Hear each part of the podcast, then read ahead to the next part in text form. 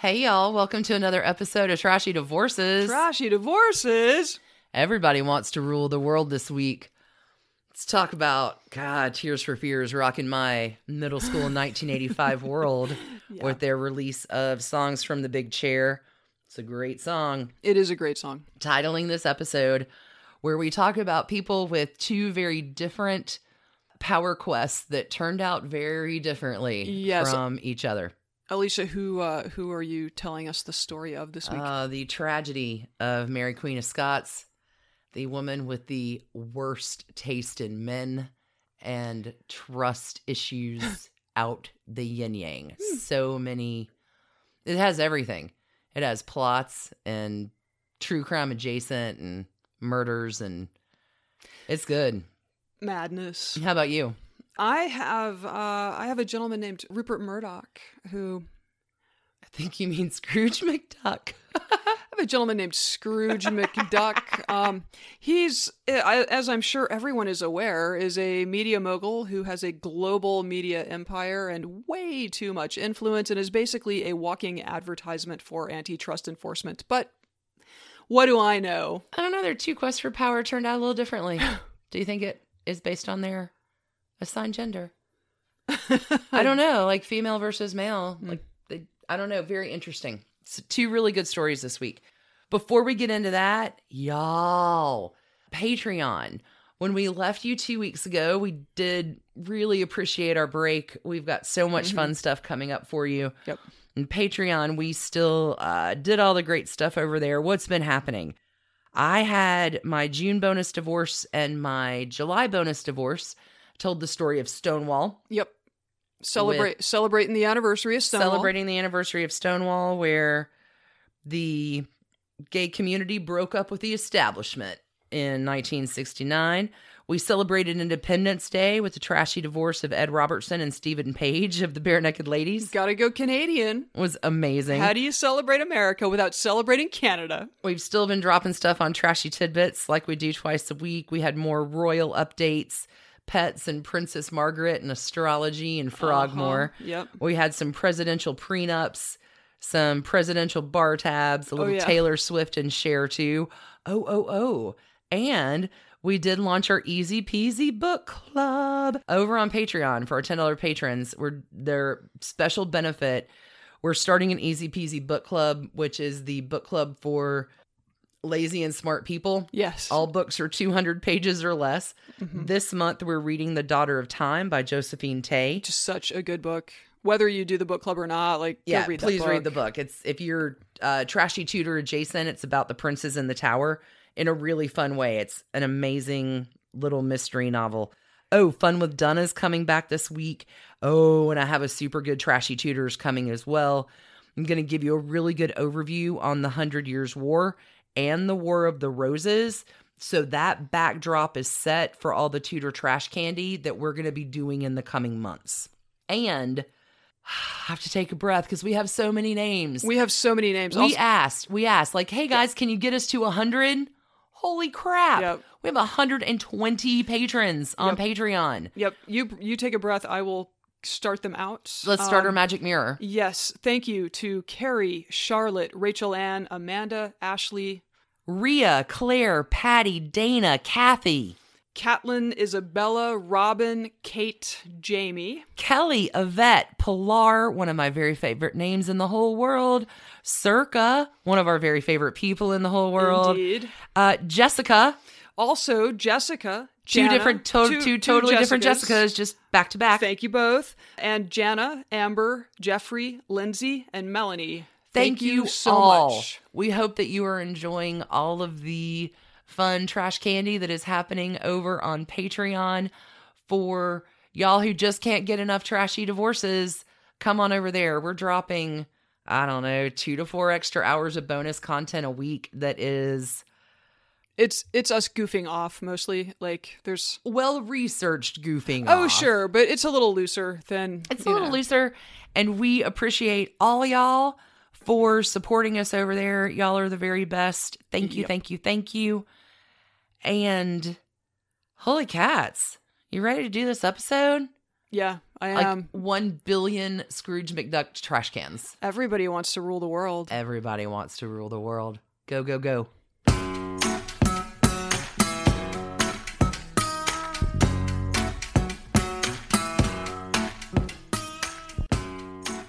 So, Alicia, Oh, Stacy. who wants to rule the world where you are? Mary Queen of? Scots wants to rule the world. Wow, yeah, yeah, yeah. From what I know of that story, she really did want to rule the world, but it Didn't go too great for her. Denied. Yeah, yeah, pretty Denied. denied. So, you know that I'm always writing with a dedication.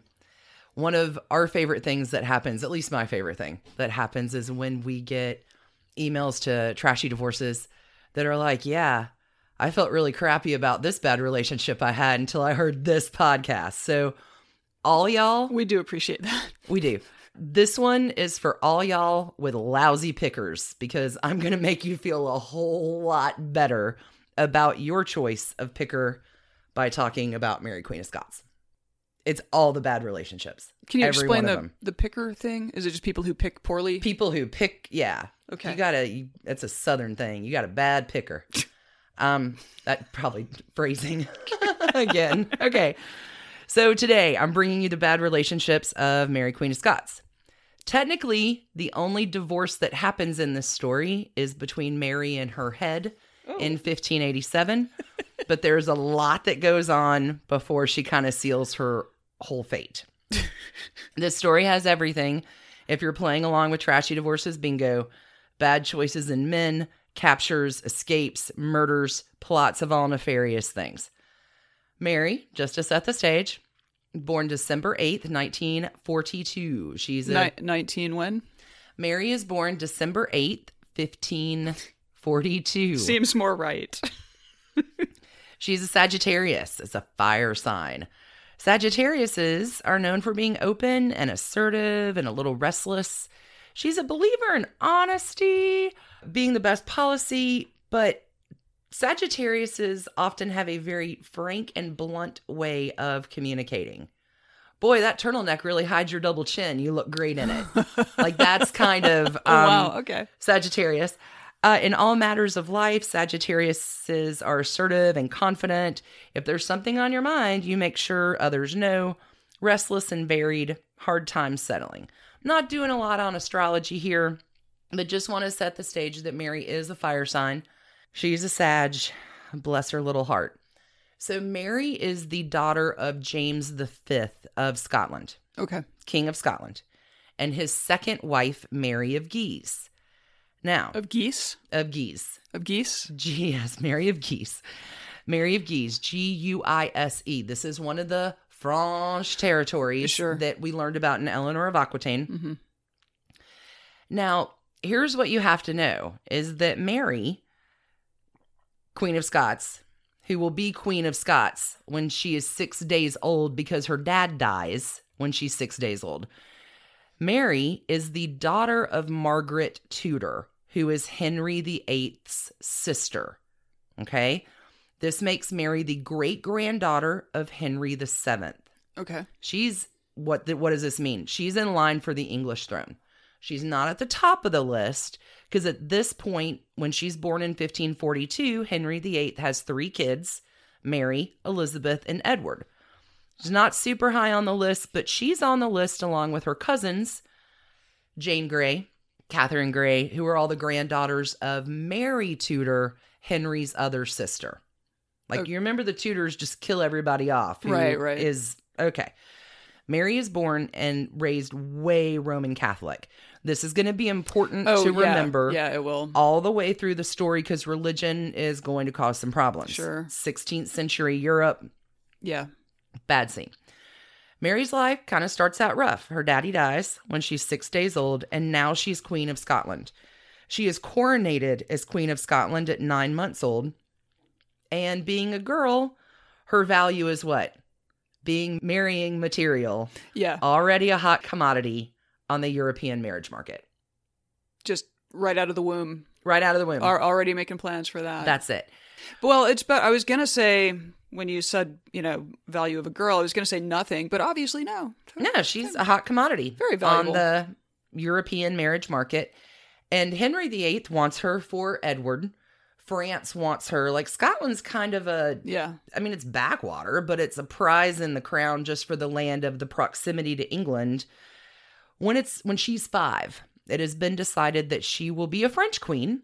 So her mama, Mary of Guise, ships her off to France to be raised in the French court alongside her fiance, Francois, the Dauphin of France. Not the Dolphin, the Dauphin of France Dauphin. the Dauphin, who is the son of Henry II and Catherine Medici. Okay, gotta interrupt though, because Yeah. the French have their Dauphins.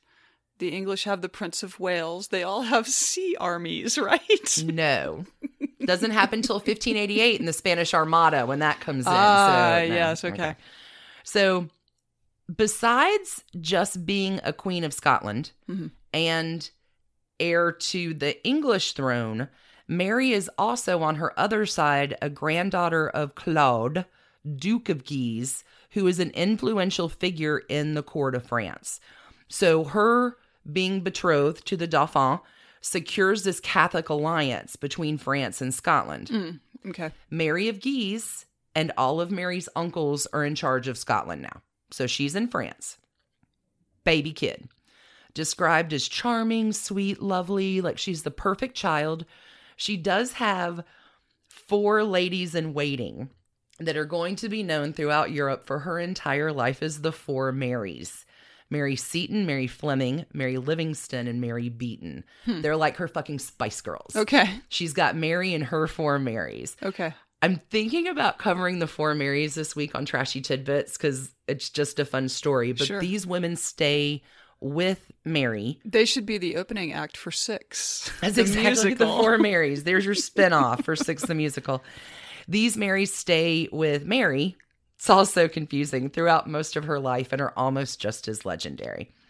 So Mary is growing up and being educated at the French court, which is the most regal, polished, fanciest court in the land, very different from backwater Scotland, Yeah. which she doesn't really remember at all.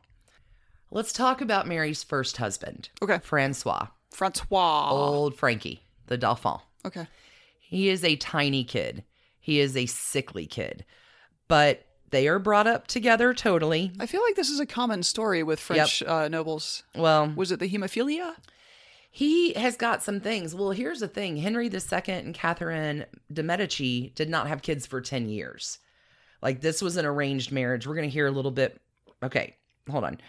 By all accounts, Francois, little Frankie, adores her, and Mary mothers Frankie, which is probably good because his mom is kind of nasty. Okay. Catherine de' Medici loves her husband. She loves power more. Henry II does not love her. He has a mistress, Diane de Poitiers. Catherine is involved in a lot of power plays, some occult stuff. She's a big supporter of Nostradamus. Oh, Yeah, wow. Just just little little bit players in the stories we tell. I, it's so much fun. And as mother-in-laws go, like in Eleanor of Aquitaine, we heard about Matilda and Adelaide. Mhm. Add Catherine de' Medici up Okay. there with mother-in-laws from hell because she does not like Mary. Right. She's like the only person in the court that does not like Mary. But no matter. Mary cements this alliance and Catherine de' Medici is all business. So on April 24th, 1558, Mary and Francois are married at Notre Dame Cathedral in Paris. This is a coup for France. She has signed over her claim to Scotland to Francois. With children, now they rule not just France, but Scotland and England too. Like, there's this thing with French and England, they're always claiming that they're the king or the other one. right. This is a huge power play. But Frankie has undescended testicles and he's a little sickly. And no children come from the marriage, although Mary does end up being Queen of France for like a hot minute. Okay. In 1559, like a year later, Henry II is injured in a jousting accident. Really? Joust for life, yo. Can't make it up. Good lord. A spear pierces through his visor into his eye, and an infection sets into his brain. He lingers on for like a week and a half A way to go. Ugh. but does die from his injury on July 10th. And now Francois and Mary are king and queen of France. what the hell? Dude, hold on. Like this story is you don't even know.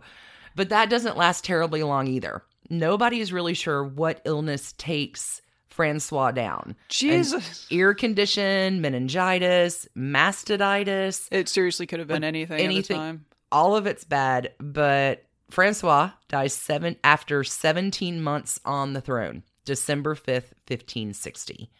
Happy 18th birthday to Mary.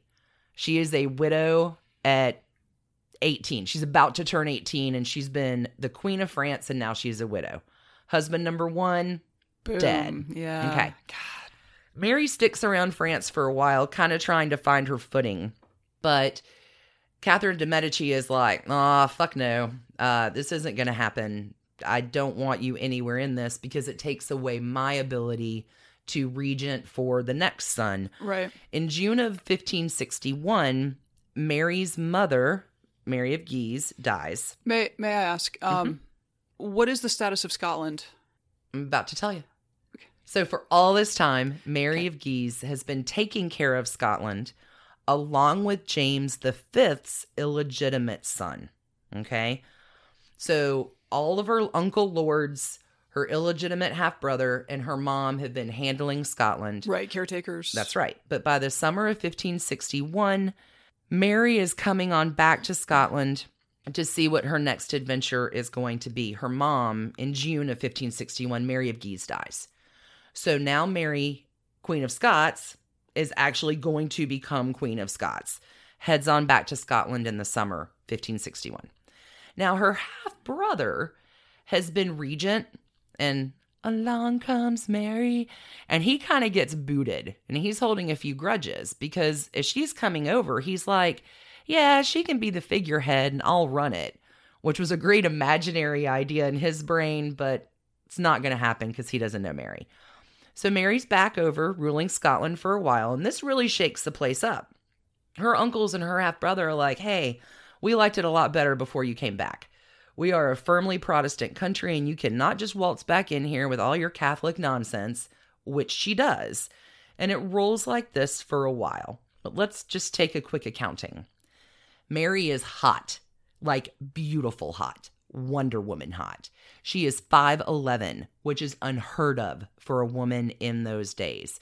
She has long auburn hair. She is beautiful and she likes to hunt and play with the best of them. She is charming and magnetic and has that thing where if she's talking to you, you are the only person in the room. She is mesmerizing. And again, on the marriage market. Okay. the Elizabeth Taylor of her day. kind of it. So let's take account for what's happening in England right now because they've had a rough time of it. Henry VIII has died. So has his son Edward. So has Bloody Mary. And Elizabeth assumes the throne in 1558. There are now two queens. They're cousins. Oh, my sweet sister. They play this game of letters. Mary is totally a threat to Elizabeth right. who has said she will never marry because Elizabeth knows her value is not in getting married and handing her power over.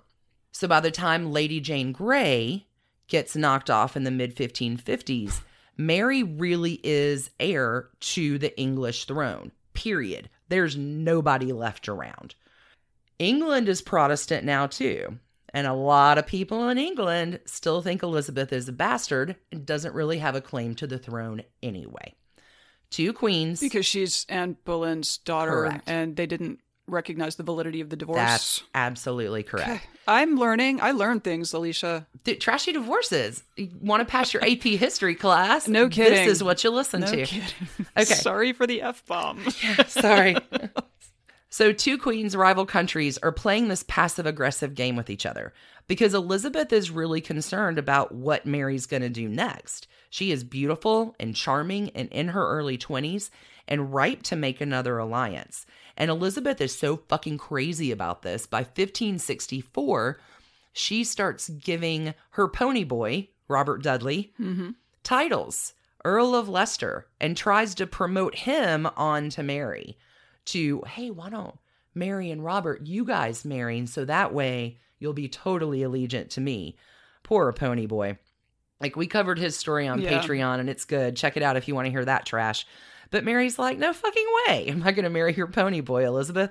He's super Protestant and maybe killed his wife and is your lover. So fuck right off. that is like three strikes. right? But Mary has her sights set on someone else. And oh, this is just going to go all kinds of bad. Like, Sideways doesn't even begin to cut it here. Mary falls in love, head over heels in love with this ass face named Henry Stewart. Lord Darnley. Wait, Henry Stewart? Henry Stewart. Okay. This is the beginning of the Stuart lineage. Like, hang tight, but Lord Darnley. Think Joffrey from Game of Thrones. Oh, good. Okay, Good, so- good, good. through the courtship, he's charming and dashing and wonderful, and Mary has like fucking flipped over him. She is filled with lust and is like a schoolgirl, like writing Mrs. Darnley on her notebooks. Like it is middle school ridiculous. Because who she had? Francois, a sickly little kid, and like Mary says that Lord Darnley is the best proportioned long man she's ever seen. So gross. And he loves it and he's eating it up because he can't wait to be the King of Scotland. Sure. Okay. And possibly England. Let's talk about Lord Darnley for a second. This is going to get confusing, but I've tried to make it as simple as I can. His mother is a woman named Margaret Douglas, who is also Mary's aunt. Margaret Douglas is the daughter of Margaret Tudor, okay? Henry VIII's sister. So Margaret Douglas is the half sister of James V, the dead king. Are you with me? Okay. Let's say that I am. So Margaret Douglas is technically the heir to the English throne too, even though she's in Scotland. Oh, I see. Okay. She and James V, the dead king of Scotland, they have the same mom but different dads. So what does that mean? It means that Lord Darnley is right in line after Mary for the English throne. And now they're gonna double up yeah. on the Scottish stage, and now Elizabeth is really starting to panic. Like she does not give permission for this. Like this is in no way what the fuck. You guys can't double up on me. But Margaret Douglas has very big plans for her son, and she is not afraid to steer him in a way which he can manifest her plans of greatness. She's the daughter of a queen. Margaret Tudor, in her own right, was Queen of Scotland. Like she's got plans that uh, everybody wants to rule the world Right. in this story. Yeah. Okay. Oh, Jeez. Mary does marry Henry Stuart, Lord Darnley, in July. Despite not getting Elizabeth's permission. oh, didn't get her permission. They're fucking cousins.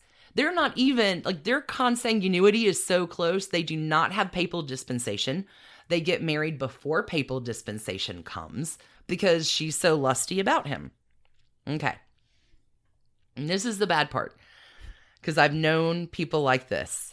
You meet somebody, they charm your little socks off, you get married, and the next day you wake up and they are a totally different person. Lord Darnley. And I'm guessing not in a good way. No, no. Once married, Lord Darnley is mean and violent and an angry drunk and just doesn't understand why Mary won't like crown him king and just let him be in charge of the country. And he's pouting and mad and he's a cheater. He's going to male brothels a lot. Wow. And Mary's like, What the fuck have I done? Did not know there were male brothels back then. Good on them. Look at history drawing up the human experience. So Darnley's kind of rebuffed. He is like pretty much set to the side and consumed by jealousy. And it's announced that Mary, woo, is pregnant. Rumors circulate around the court that Darnley is not the father. The child's real father is this man named David Rizzio, who What, just introduce some Italian guy? He's an Italian guy. Oh, is he? He's an Okay. Italian courtier who has now become Mary's private secretary. Okay. Because Mary has shit instincts with who to trust. Just shit instincts. David Rizzio, Mary's private secretary. God, he must be so unhappy in Scotland, though. Can you imagine? He's Mary's private secretary. He's doing great until I'm March 9th, just thinking weather-wise. 1566, when he and Mary are privately having sup in her apartments. Is that a code? Supper. They're supping. No, I, I know. They're supping. And uh set the stage. Mary's six months pregnant, and in comes a whole gang of people which proceed to murder David Rizzio, stab him 56 times in front of Mary. Whoa. Yeah, this is March 9th, 1566. Whoa. They've been married not like a few months. Like, yeah, 56 times. There's a true crime adjacent. wow. And this is Lord Darnley's peeps coming in to defend his Yep. honor or whatever? Yep, Okay. yep. Darnley is thought to be behind the plot. Like Mary's just having dinner with her four Marys and mm. Rizzio, and Darnley comes in and accuses his wife of adultery and has this group of knaves murder David, who was hiding behind Mary. Mary's held at gunpoint while this happens. Rizzio's stabbed numerous times, like 56 times. 17 people are listed in connection with Rizzio's murder. Jesus. On March 21st, Mary has Darnley declared innocent of the murder. Okay, well. Bad, bad taste.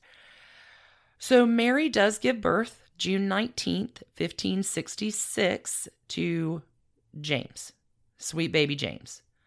Lord Darnley does not attend his baptism. Yikes. It's clear when the baby comes out, the baby does not belong to David Rizzio. He David is described as the ugliest man in Europe. Like he is not a looker, but he's very loyal to Mary and now dead. but okay. you're but you're saying it's clear the baby was not his. It's not his. Okay. Okay.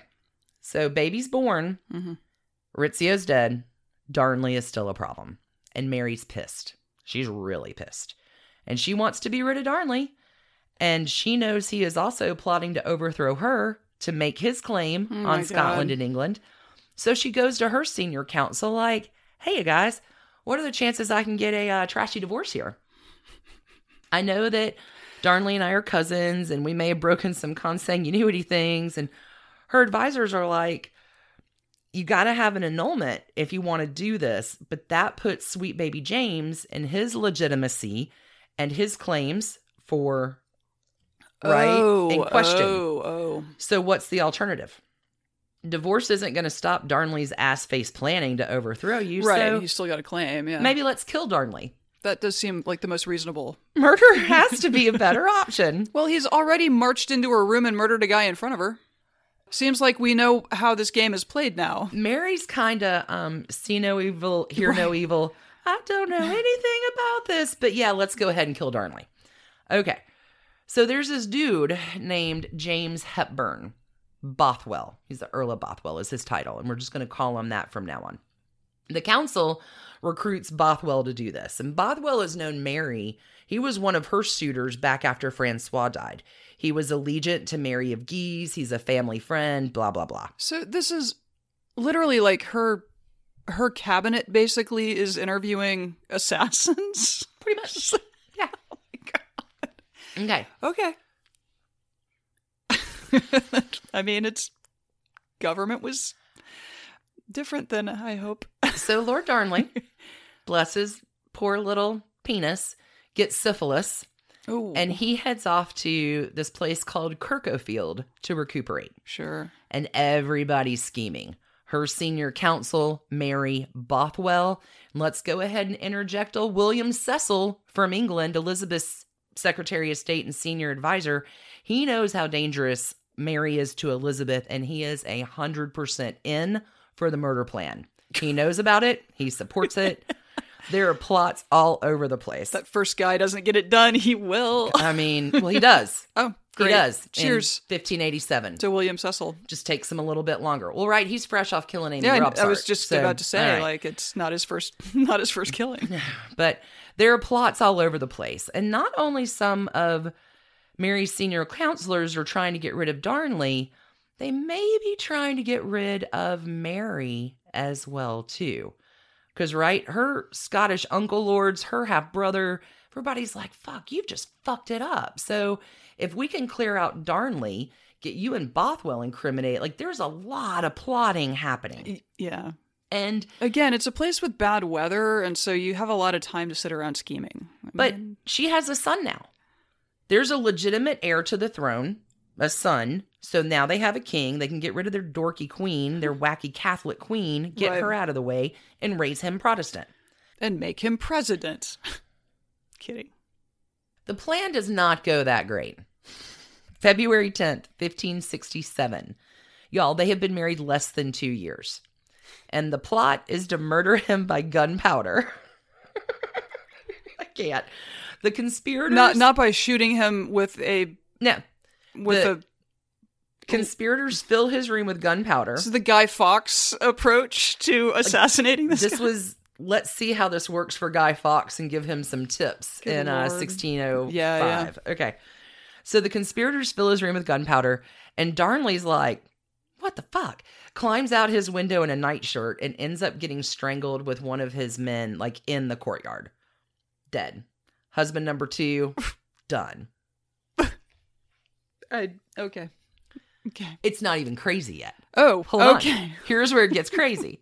April 12th, 1567 is Bothwell's trial, which lasts all of seven hours. He's acquitted.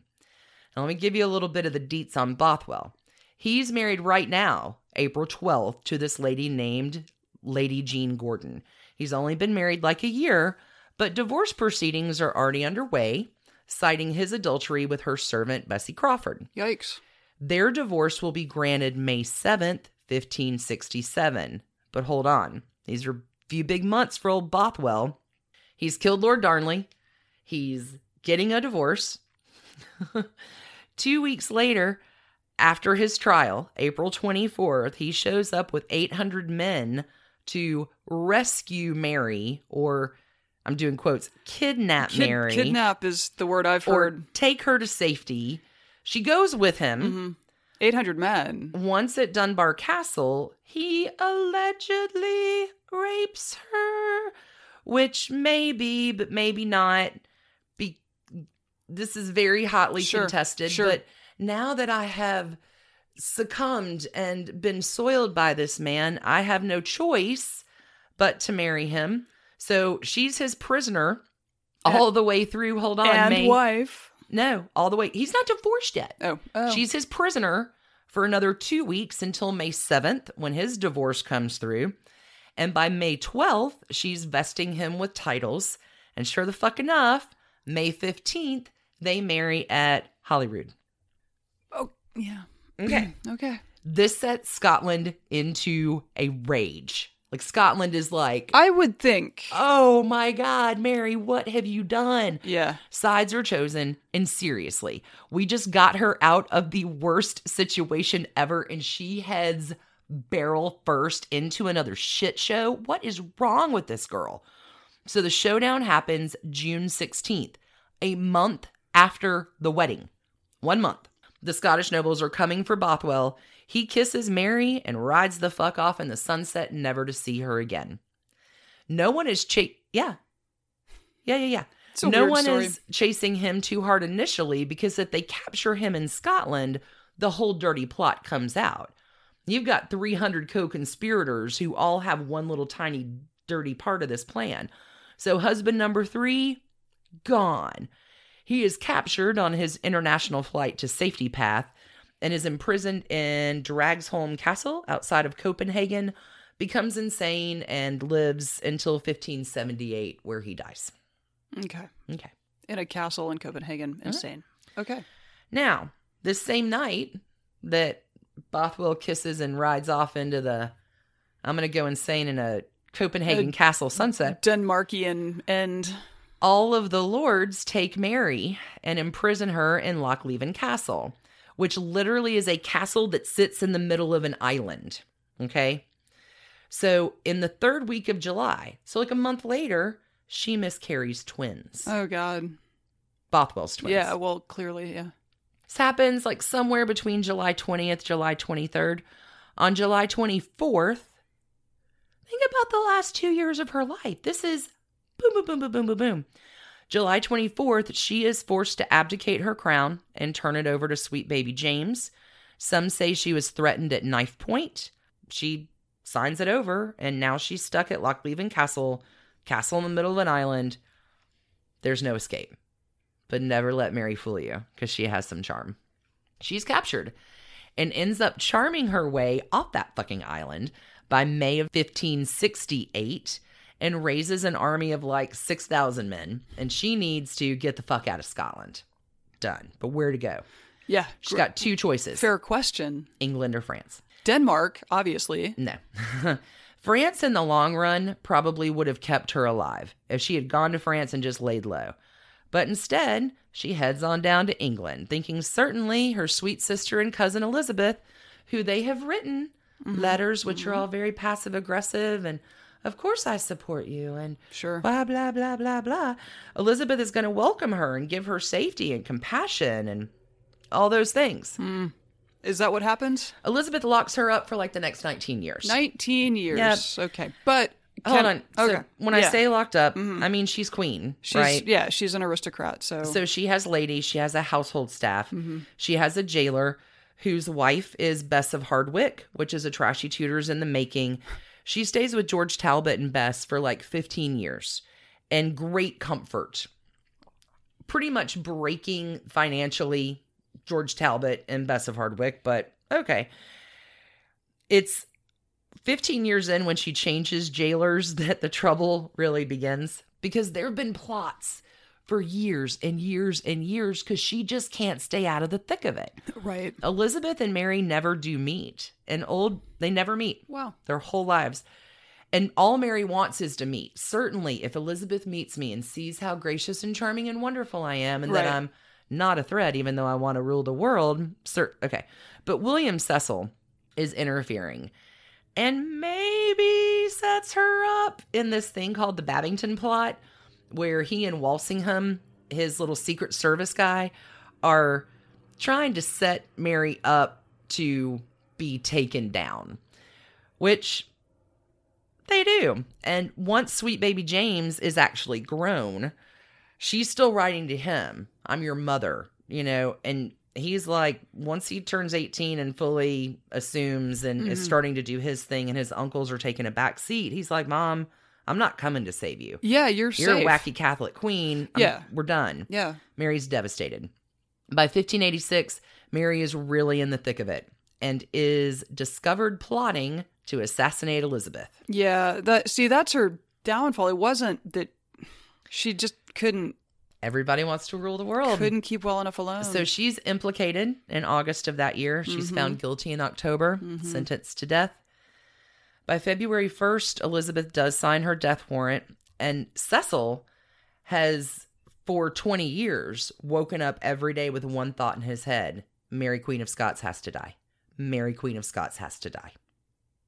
As soon as Elizabeth's ink is on that death warrant, Cecil is chomping at the bit to kill her, which he does. She is beheaded badly at Fotheringay Castle on February 8th, 1587. This goes bad. The first blow misses her. It's badly executed Whoa. and Uh like it takes a few chops. And when it's done, the executioner holds her head up when the dirty deed is done and finds out all of her lovely auburn hair is really just a, a wig. wig. I'd heard I'd Uh, heard about that. Like the whole thing is a mess. And now Mary is made out to be a Catholic martyr. And that is the end of Mary, Queen of Scots. Uh, Terrible taste in men, listening to the wrong people, trusting and so stupid all at the same time. Her son does succeed Elizabeth upon her death in 1603 and assumes the throne of Scotland and England. So he is James the Sixth in Scotland. Now he's James the First in England. He's the rightful heir, which effectively ends the Tudor dynasty and begins the Stuart dynasty for a united England and Scotland. Hmm. Hmm. There's so much more to that story, but through the lens of trashy divorces, we have a a death, a murder, and a ride off in the sunset madness, and a beheading. That's the story of Mary Queen of Scots. Man. Yeah. I'm so glad we don't live back then. Mary. So I maybe you feel better about your terrible taste in your pickers now. Mary did it worse. God bless her. I'm so conflicted. I have a hard time with Mary because I love her, and then I'm like, God, why are you so stupid all the time? Some people are.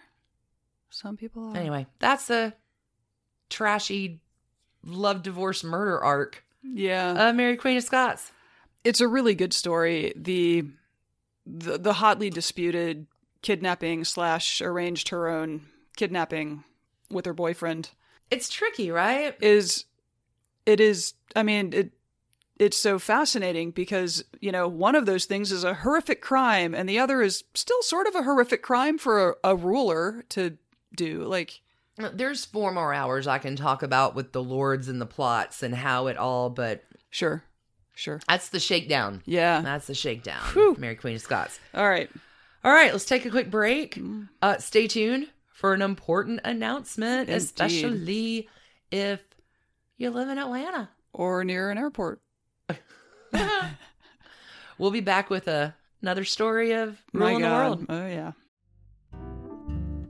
Hi, everybody. I'm Katey Sagal, And I'm Kurt Sutter. and welcome to our new podcast called Pi People, Influences, and Experiences. Yes, it's sort of the uh, get to know you at a deeper level, the who, what, when, where, and why you are, rather than what it is you do. Absolutely. We're not going to talk too much about what people do. We just want to know about their families, where they come from, you know, what shapes their parenting if they have kids, what shapes their marriages if they're married. We just want to be really nosy. We want to get in there. A deep dive into nature and nurture. And we started it because there are a lot of people that we don't know that we are curious about. Right. And I have no friends, so for me, it's, you know, Trying to get them out of the house. listen to it on whatever you listen to podcasts on. Yeah, podcast, your, homecasts. Your, your, your podcasting apparatus. Watch it on the YouTube. He's aging himself. Hi, I'm Chris Gethard, and I'm very excited to tell you about Beautiful Anonymous, a podcast where I talk to random people on the phone. I tweet out a phone number, thousands of people try to call. You talk to one of them, they stay anonymous. I can't hang up. That's all the rules. I never know what's going to happen. We get serious ones. I've talked with meth dealers on their way to prison. I've talked to people who survived mass shootings. Crazy funny ones. I talked to a guy with a goose laugh, somebody who dresses up as a pirate on the weekends. I never know what's going to happen. It's a great show. Subscribe today, Beautiful Anonymous. So, Stacy, my uh, trashy divorces profile for the week did not do so great with ruling the world, but I think your profile this week succeeded a little better. yeah But yeah bad at bad at marriage. oh terrible at marriage what you got? terrible at marriage. A gentleman you may have heard of by the name of Rupert Murdoch, who founded what is now News Corp, Sure. owner of many, many things, including Fox News. I think he owns the world. Is that right? He's probably, I mean, it, there's a strong case to be made that he is the most powerful person on earth. Like he breaks governments when they upset him. So the most powerful and vindictive Mm-hmm. person on Lord Darnley. yeah, he's. Okay. I mean, he's. Uh, it, weirdly though, as we will see, he also has this like charming depth of warmth. Oh, I can't It's- wait to hear it's this story. This guy is upsetting. Talk I, to me. I would love to tell you a funny story about media mogul and News Corp chief Rupert Murdoch, but his story and its effects on the world, it's not particularly funny. Sorry. He's been married four times, divorced Wow. three, and his last wife, his third wife, uh, Wendy Deng, is widely believed to be a spy. I mean, it's like, Dang. dang. it We're is- not saying that she is a Chinese spy. She's widely believed to be a spy. Not by us, just Some by people, might say. I can't wait to hear the story. So it is. It's all of it is Rupert Murdoch's life is a wild story, but it's not funny. Okay, let's get into it. It's perfect for a comedy podcast. I know, right? I know. As I was writing this, I was like, "Damn it, it's not." Keith Rupert Murdoch was born March 11th, 1931, in Melbourne, Australia. It's a Pisces. The son of a newspaperman, Ah. also named Keith Murdoch. That's original. His fa- his father had been a war correspondent during World War One, and he built the template that Rupert would just run with. So in 1920, Dad's a big shot Australian correspondent in London. Um, he is offered the editorship of the Melbourne Herald and comes home to Australia. Melbourne. Melbourne, Hi, Aussies. hey Aussies. Uh, I hope uh, I hope I get this right for you. In 1926, he begins buying up other newspapers and then radio stations. He ends up buying all three local newspapers in the city of Adelaide. So suddenly, he's a monopolist. Wow. So yeah, by the mid 30s, he steered the Herald into radio as well. I think they were invested in like 11 radio stations across Australia. He was really into like new technologies and how he could use them okay. for his own enrichment, Sure. personal gain. Um, and he starts involving his papers in politics, which Goody. I mean, when you buy ink by the barrel, it's hard to resist the temptation, I guess. Fake news. It should be noted that even then, in the mid 30s, there were serious concerns about the type of media consolidation that Keith was engaged in, and which his son would supercharge in the digital era. But young Rupert was Keith's son, so he got what he could do with a newspaper and a strong point of view. In 1952, Rupert is 21 years old. He's at Oxford in England when his dad dies of cancer. No. So the family is forced to liquidate much of Keith's estate to pay taxes. Okay. And this, I think, because one of Murdoch's goals seems to be to use his newspaper power to install governments that will keep taxes low on Oh, him, that will well, keep that's convenient. his taxes low. Sure. So I think maybe dad didn't pay taxes or something. Okay. Like it really seemed to damage the family significantly. Like, There's a big bill due upon dad's death. Yeah. Yeah, yeah. And they have to offload almost everything to pay for it. What they do get to keep are the papers in Adelaide, Okay. which I, I gather at the time was kind of a provincial backwater. I like it. I don't think it was the hotbed. That it is now. If it is now, I've, I've never been. Sorry, I hear Adelaide's lovely. it's a city on the coast. I mean, it can't Yeah. be terrible. Can't be terrible. Okay. Anyway, Rupert, you know, takes over the Adelaide News and turns it into this big financial success. And he's like, cool, more please. So he starts shopping around for other papers to buy. Soon he is supplying news nearly everywhere in Australia. Wow. Yeah. And he applied the same editorial approach to all of his holdings. So they would like boost the sports coverage, they would run with scandal coverage, and they had like zany headlines to make sure that their messaging was driven home. Yeah, he is said to have invented the modern tabloid format. Like what? You had it. You had a good headline. Uh, it was uh, Headless Body Found in Topless Bar. Uh, is apparently a movie made based on a New York Post headline from the from the uh, Murdoch era. If it bleeds, it leads. That's a thousand percent his uh, his opinion of things.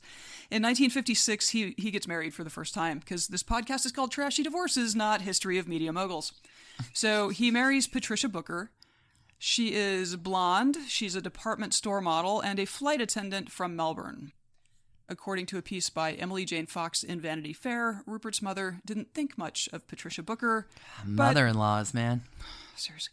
Also, Dame Elizabeth, his mother lived to be 103 years old, so What? we're probably stuck with Rupert Murdoch for quite some time. Holy smokes. So anyway, they have one child, Prudence, in 1958. The marriage lasts 11 years. Patricia was reportedly unhappy living in Adelaide, which again, I just I think it just was not this the modern city that it is today. Okay. It was just out of the way. They divorce in 1967, and this is the same year that he marries Anna Torv, a young reporter at his Daily Mirror in Sydney. That's no time at all. One assumes that perhaps there was a little bit of overlap Wow. in those two relationships. And yes, the actress Anna Torv, best known as Agent Olivia Dunham on Fringe, is the niece of that Anna Torv. Oh wow. Mm-hmm. Huh. True crime warning. And this is real. Like this really happened and it it's such a crazy story. 1969, 2 years into their marriage. Terrifying tragedy. So the Murdochs were living in England. He had started buying up British papers, and one of Rupert's executives was a man named Alec McKay. Alec and his wife Muriel, I guess they were couples friends with the Murdochs. Sure. They're older than the Murdochs are, but Okay. in any case, the Murdochs went home to Australia for Christmas, and while they were gone, they were like, "Hey, Alec and Muriel, like use our Rolls Royce, have fun, like tool around town." So, on December 29th, two men followed the Rolls Royce to the McKay home and abducted Muriel, thinking she was Anna Murdoch. Oh no. They had a ransom plan that played out horrifically over a period of several weeks that followed. Specifically, they demanded a 1 million pound ransom. It's not clear how quickly the kidnappers realized they had the wrong person, but I mean, this is just, this sounds so horrible. They contacted Alec 18 times before they were caught. They were sending him letters that Muriel had written to prove that she was still alive. Like sure. so they try to like arrange a payoff, right? He's going to drop the money somewhere. They're going to pick it up. The first place, this is in London. The first place just coincidentally is full of cops. So like it Bobby's. Bobby's, sorry. Uh, so it doesn't work. So they try again a second time. Nosy neighbors are like, "Oh my god, there are suitcases in a phone box. Police, police. This is this is unusual." If you see something, say something. well, and I guess the trouble, like this is the start of 1970, and I think the troubles were just getting going at the oh, time. oh, so IRA is yeah. So I think Louis Mountbatten. Yeah. Oh, yeah. surveillance at the second site, despite the nosy neighbors, had had recorded a blue Volvo pass slowly by the phone box several times. This was traced to two brothers, Niamuddin and Arthur Hosein. The pair were broke after buying an 11 acre farm where they were raising pigs and chickens. Police raided the place the next day. They found various things that were very important, including a notebook with torn pages that matched all of those letters that got sent. Oh. And, of course, their fingerprints matched the fingerprints on the letters. Sure. And What- Mariel's rescued, right? what they never found was any sign of Muriel, Muriel. McKay. Oh. It is assumed oh. that they murdered her at some point and fed her body to the pigs. Oh they spent weeks searching, weeks, and they never found anything. All I can think about is that Criminal Minds episode where, God, that's the worst one ever, where they, oh, God, poor Muriel.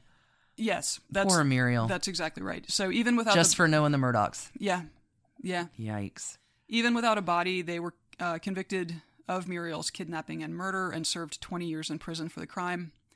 Anna, who they thought they were kidnapping, was 25 years old. She rightfully freaked the fuck out. I yeah. wouldn't you? I mean, I there would not be enough Xanax Yowza. for me to ever be right again. The marriage persisted though. What does not kill us and our assistant makes us stronger? I, I don't know. There was your there's your true crime interlude in the uh in the lives and loves. You rarely dip your toe into true crime. I really do. I was shocked to see that, so that blew me away. There are Okay. more similar similarities than I knew in this. You got plots and I know, murder and yeah. Um, okay. mother-in-laws. So back to Rupert's business, which you know he is all in. He is now he's in Australia, he's in New Zealand, he's in England. So this marriage to Anna, she is so smart. She is so on like she literally sits on the board of his company, but like she is so on board with his vision. They just fire on all cylinders. They click hard, and so and she is integral to. She is like his his loyal supporter at all turns, while he's buying up like respected newspapers and turning them into trashy tabloids. Right, like Okay. But he- she's on board. She's dedicated, Yeah, yeah, yeah. devoted Um, wife. but he's not like a popular guy because people's hometown newspapers are getting turned into garbage. In England, he's hated. Oh. Um, they call him like the dirty digger because his papers are obsessed with people's private Trash? stuff. Yeah. He buys New Zealand's The Dominion. He launches Australia's first national daily newspaper, The Australian. In 68, he grabs uh, the British tabloid News of the World, gets the Sun a year later, and when he uh, when he hired the an editor for the Sun, he explained, "I want a tearaway paper with a lot of tits in it." Oh, he's a classy guy. He's a classy guy. Classy. 72, he buys Sydney's The Daily Telegraph. 73, he purchases some uh, papers in Texas. And the next year, he moves to New York City. He founds the U.S. supermarket tabloid Star. And Mm. in 76, he buys the New York Post. Mm.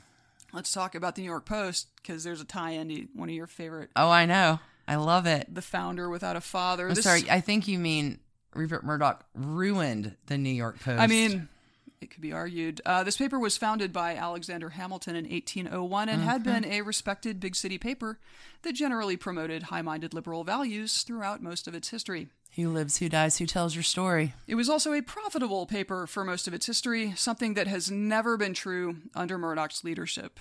The Post is now super trashy, sports a decidedly conservative editorial slant, and apparently loses tens of millions of dollars a year, with some estimates as high as $110 million a year. That's a lot of smackaroos. A lot of smackaroos to just let float away. But I mean, you know, he's got like Fox News pulls in billions a year, so he's he's got it. Yeah, it was a So in the 80s, into the 80s, he's still gobbling up newspapers, but he also starts investing in satellite television and even entertainment. He buys a 50% stake in 20th Century Fox in 84. He wanted into the US television market, but there was one problem. What's that? Under the law at the time, a foreign national could only own up to a 20% stake in a television station. Really? So Rupert Murdoch is like, fuck it, I'm an American now, and naturalizes. Oh. He's just like, yeah, I, I can't get as rich as I want to be as an Australian, so fuck Australia. Sweet Jesus, the hypocrisy in this story is so strong. Yeah.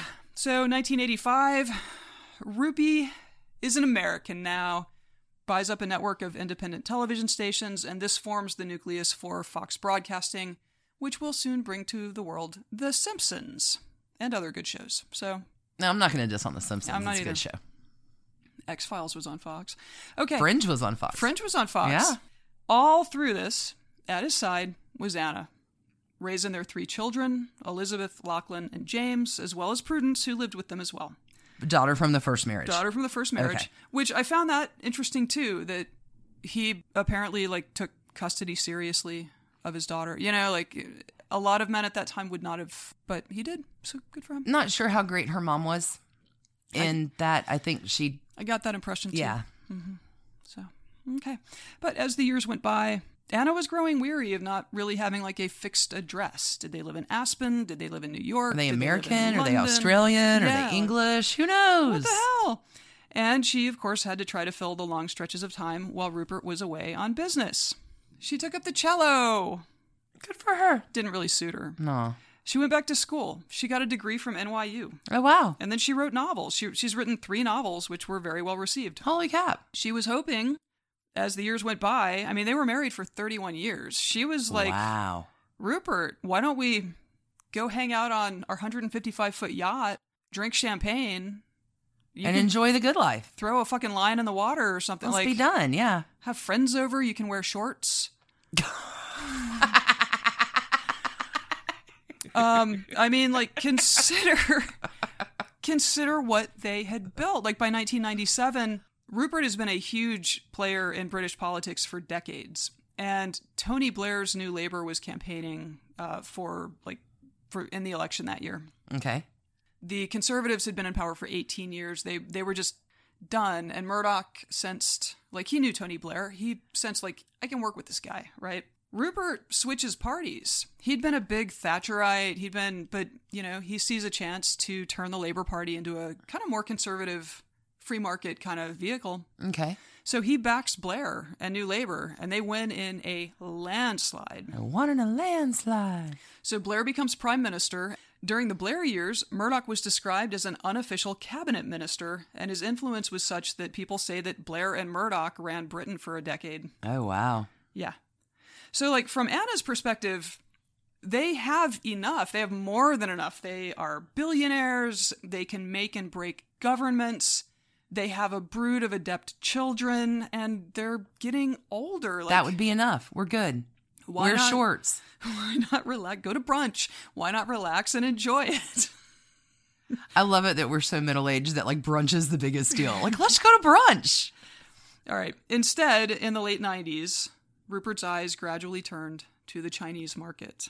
He couched his interest in the language of free markets and crushing autocracies, but everyone knew it was really about the billion pairs of untapped eyeballs and the ad dollars they could generate. Mm. He bought a stake in an Asian satellite broadcast network and started planning his invasion of mainland China. Wow. In the process, Rupert meets an employee of that satellite network named Wendy Deng.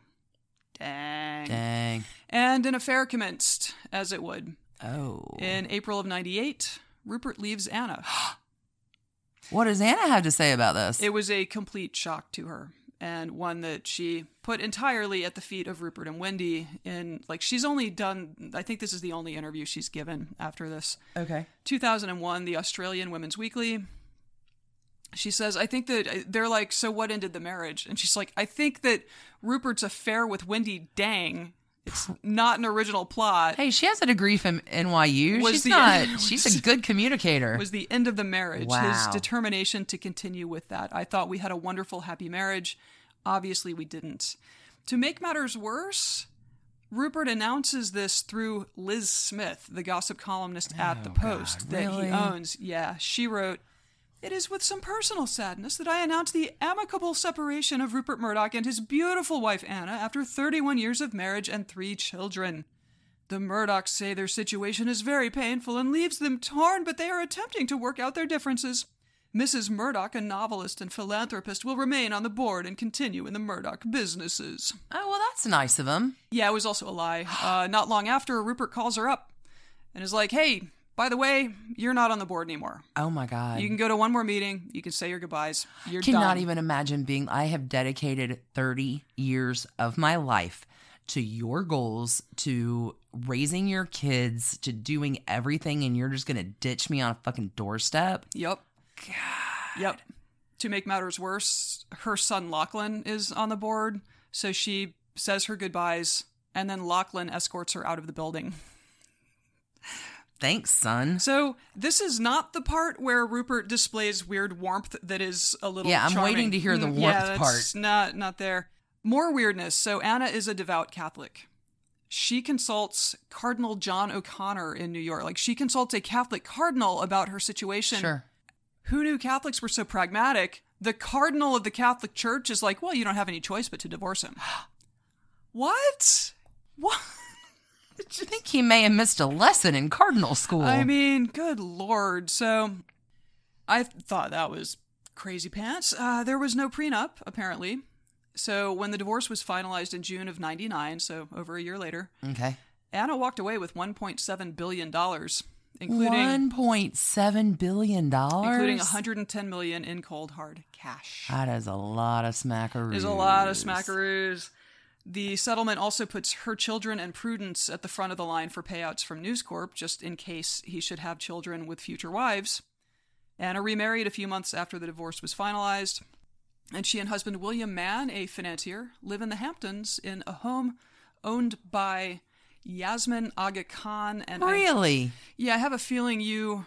I have heard of the Aga Khan people. Uh, Princess Yasmin Prin- Aga Khan Sure. is the daughter of Prince Ali Khan and Rita Hayworth. She of Gilda fame.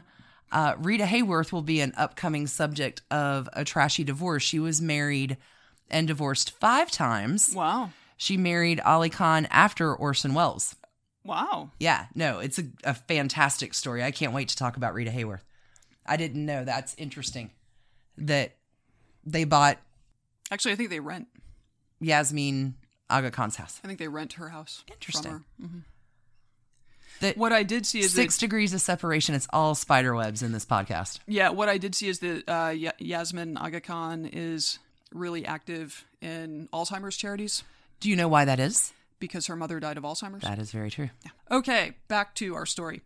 Rupert Murdoch remarried 17 days after 17 days? 17 days after the divorce of his 31 year long marriage was finalized. 17 days. That's a knife in the heart. Uh, oof. Wife number three, Dang. Wendy Deng, is a Chinese national who I think was born into a pretty privileged life there, although by Western standards, that's not saying a lot. And here's why I think that both of her parents are engineers, and she has three siblings. And China had a two and then one child policy Yeah. for most of the second half of the 20th century, including like she was born in 69 or 67 or something.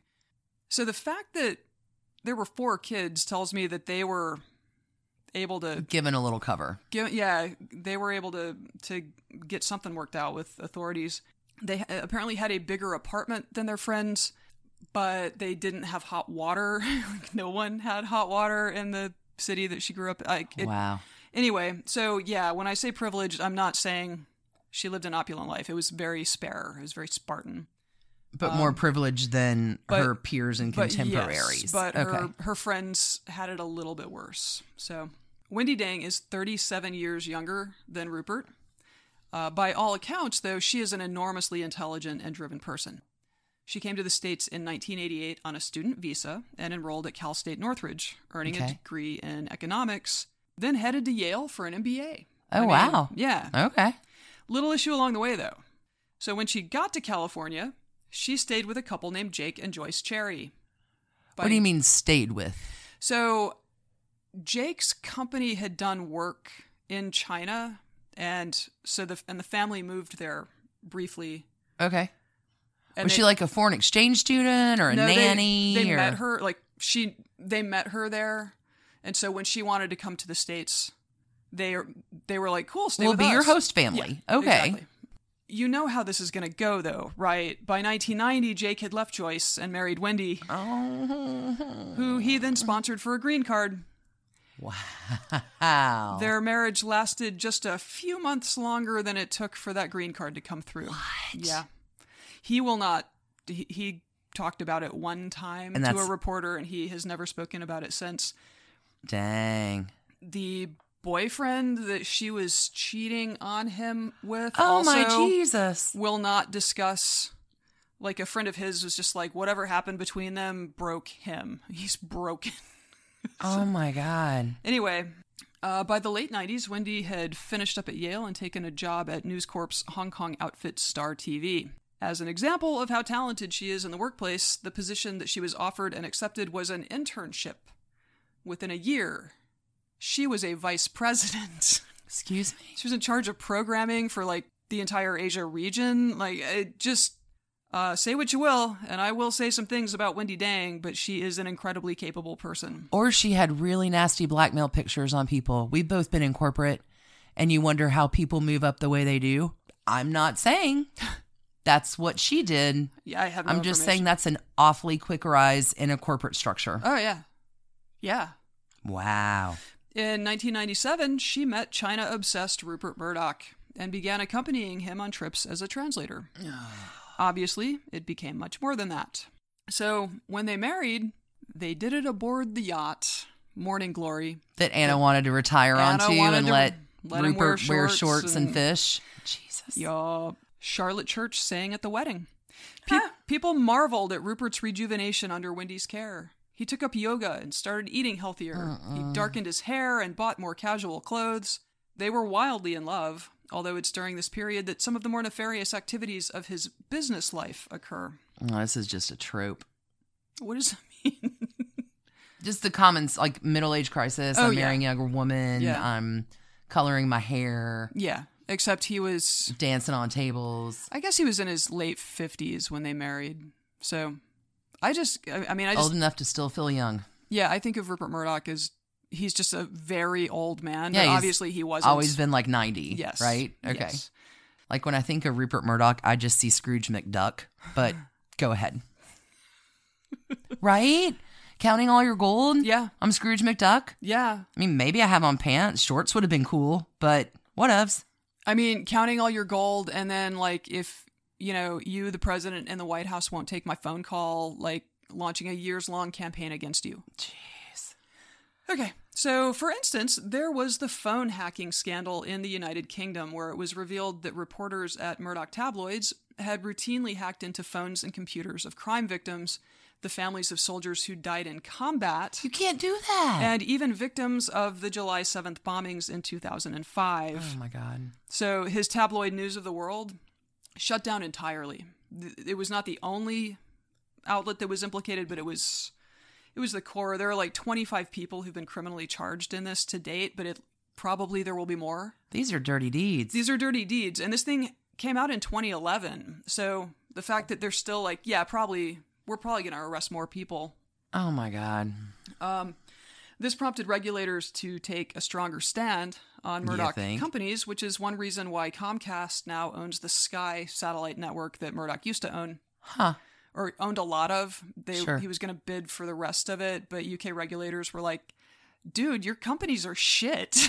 You're full of dirty deeds. You can't mm-hmm. do that. yeah, yeah, you're an irresponsible corporate entity, and we don't want to let you do that. Well, so at least some country has laws. Good for them. Yes. On the other hand, uh, Murdoch and his papers were big Brexit backers, so let's not mm. pretend that he won't break your country if he's pissed off. Mm. In the US, this is the same period where Fox News was essentially a hunting ground for sexual predators like Roger Ailes and Bill O'Reilly. Mm-hmm. And the network ultimately paid out tens of millions of dollars, maybe more. I- Hundreds of millions. yeah, I we're never going to know. To silence accusers. And it can't be known how many careers never happened because women were chased out of media because they were so abused at the network. Mm. All right. So Rupert and Wendy are happily married. They have two daughters. She seems to make it her mission to make Rupert cool, even though, you know, he's just not. He's just not a cool dude. But soon, Nicole Kidman, Hugh Jackman, Bono, David Geffen, Queen Rania of Jordan, Wow. Rania? Rania? Rania. Okay, Rania. Okay. I think I'm acting with confidence on that. I don't Great. know. Just be confident. Barbara Walters, Vera Wang, Barry Diller. You know, th this is their social circle now. Like, Wendy is one of those people. Like, she Wow. just, she loves people. In with the jet set. she becomes close friends with Ivanka Trump and Jared Kushner before they have some weird and not quite well explained role in the White House, you know? No, they go on vacation together, like for months at a mm-hmm. time. It's weird. Yeah. Wendy is remodeling properties that Rupert owns. She's going clubbing with her fabulous friends. And Rupert heads to bed at whatever time 80 year olds head to bed. like, because there's that 37 year age difference. And Rupert is a workaholic. I mean, as always, he is consumed with his work. So it's not exactly clear when rumors of Wendy's infidelity began. Oh no. And it seems Dang. it seems possible to me that he might even have tolerated this for some time. Older but- guy, younger woman. Yeah. Yeah. But around 2012, there are some prominent names that begin to attach to Wendy Deng in the scuttlebutt of the, you know, Murdoch household staff. Like who? Like, for one, Eric Schmidt of Google. Oh, He has denied that anything ever happened. sure. For another, Tony Blair, Jesus, no way. the former prime minister of the United Kingdom, who had been close friends with Rupert Murdoch, who had been co prime minister with Rupert Murdoch, who, you know, Rupert Murdoch had the unofficial seat in his cabinet, who, like, oh my God. who turned a blind eye. Like, throughout the 2000s, there were numerous instances where, where like, phone hacking was suspected, attached to Murdoch's tabloids, and the Blair government never did anything. If you'd just gone fishing with me, I never would have cheated on. Oh God. Yeah. So Uh, isn't Tony Blair married? he is. He's been married to his wife since 1980. They have four kids together. Oh my Yeah. God. This is trashy. So yeah, yeah. Murdoch's longtime friend, political ally, ally who ignored his misconduct in London. According to Vanity Fair, the the Blair affair uh, lasted several months at least, Yikes. and the Murdoch household staff became fully aware of it because Wendy would invite him to No. properties Rupert owns, No. staffed by Rupert's people. No. and they you know they would see tony walk into the master bedroom and pull the door closed ugh ugh Ugly. important to note that tony blair has strenuously denied Natch. infidelity but on june 13th 2013 believing himself betrayed by his wife and his longtime friend tony blair rupert files for divorce from wendy and ends his friendship with tony obviously there had been pre and postnuptial agreements in the Murdoch Deng marriage Because he's learned. because he's learned. So the settlement was private. The day that both of them appeared in court to affirm the settlement to the judge, and the judge, you know, and, and you recognize that by signing this document, it means you will not go to trial and you Sure. accept the, t- you know, all of that kind of stuff. Rupert gets there before Wendy does. And, you know, reporters are waiting. Probably post reporters are waiting to see what the boss man's doing. so he's looking pretty dour. Like he gets there, you know, sits down, he's just kind of frowny and whatever, like you would.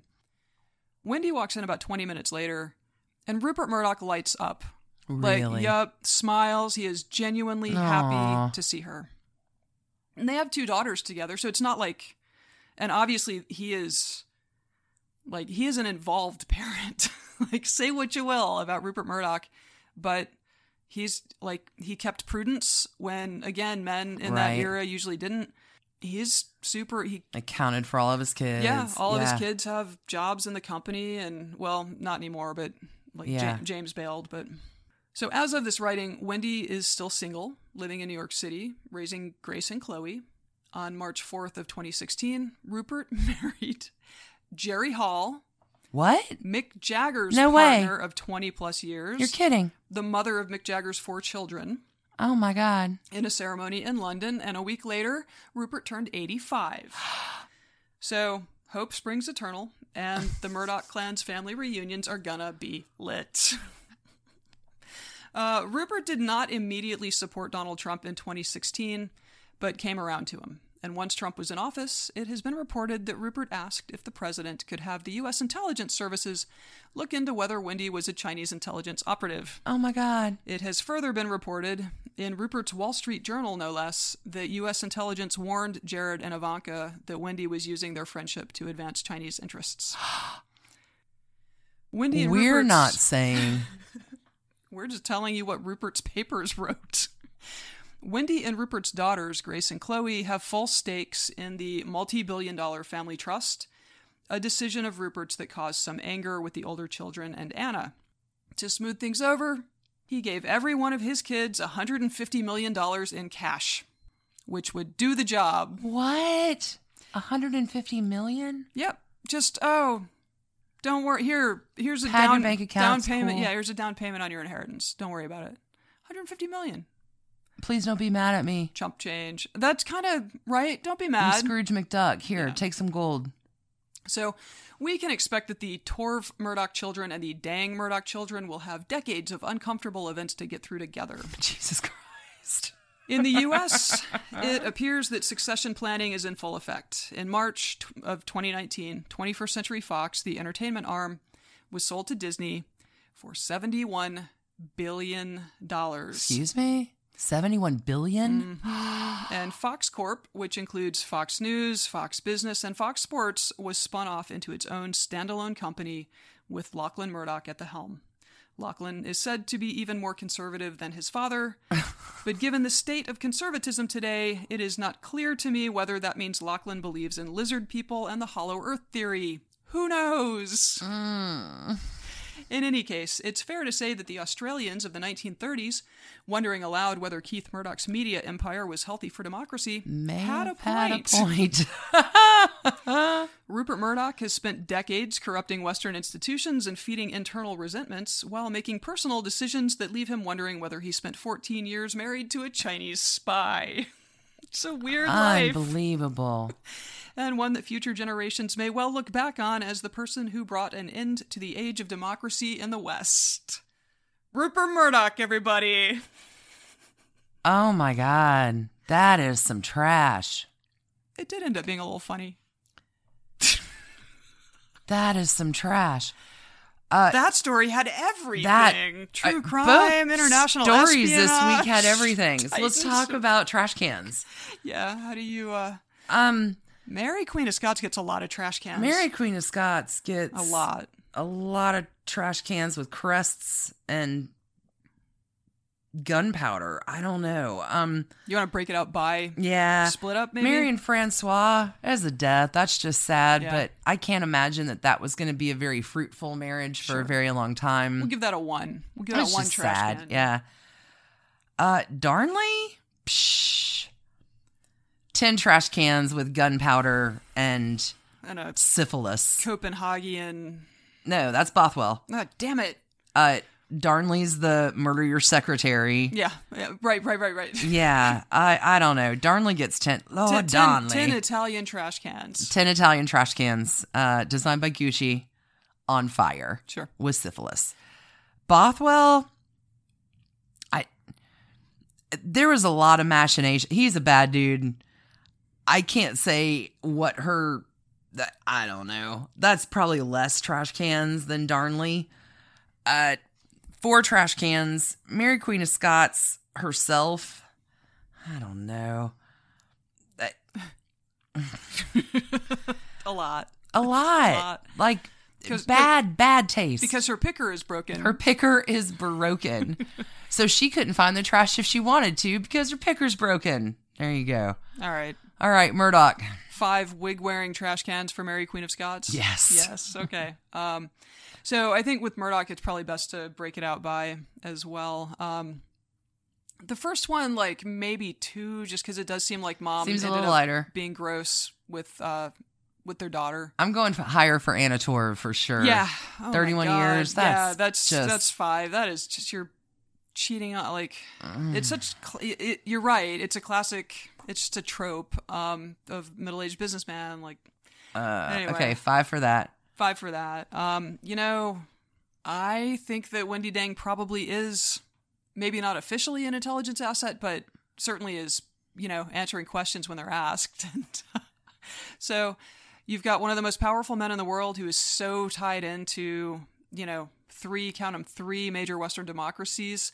married to someone who is feeding information to, uh, a, let's say, an adversary. Um, You would tell us how many trash cans they would get, but it would compromise your intelligence. it's classified. It's classified. but the number is large. Um, and then honestly, you know, I have a good feeling about this Jerry Hall thing. I think uh, I think he's had his last divorce. Well, Jerry Hall's She's got a significantly younger. well, she's like fifty nine, and And he's, he's 85? 87, Yeah. 88. Okay.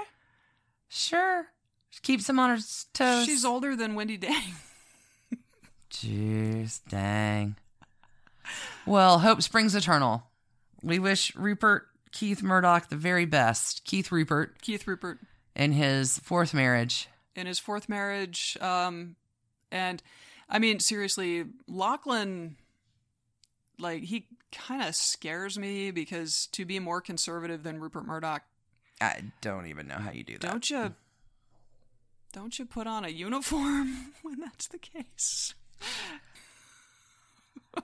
Wowza. And that's a wrap for another episode of Trashy Divorces. Um, so many trash cans. Thanks everybody for tuning in Yep. to another episode of Trashy Divorces. I hope you enjoyed that whole wild and crazy ride as much as we did. Keep your head about you. Go fishing more. Wear some shorts. Wear some shorts. Keep that head on those shoulders. Keep it freedom. Thanks, y'all. Keep it inky. We're done. Bye. Bye, guys. Keep it trashy.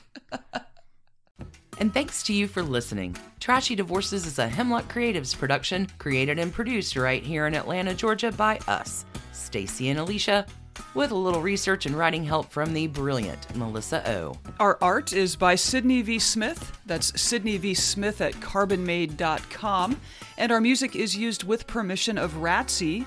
Check her out at Ratsy's store on Instagram. And definitely drop into Ratsy's store anytime you're in Oberlin, Ohio. You can contact us at trashydivorces at gmail.com or find us on the World Wide Web at trashydivorces.com. If you need more trash candy in your life, our Patreon community includes some of the very best humans around and thousands of hours of bonus content at every level of support. Join the fun at patreon.com slash trashydivorces. Interested in some Trashy Divorces swag? Check out our merch shop and Trash Panda Enthusiasm Society at bit.ly slash trashy gear. Want to advertise with us? Reach out to sales at advertisecast.com for more information. And last but not least, come play with us on social media. I keep most of our Trashy Divorces Instagram hopping. Stacy and I share it up over on Facebook, including our Trashy Divorces podcast discussion group. Come join us over there, and thanks again, everybody, for listening. Keep it trashy, y'all.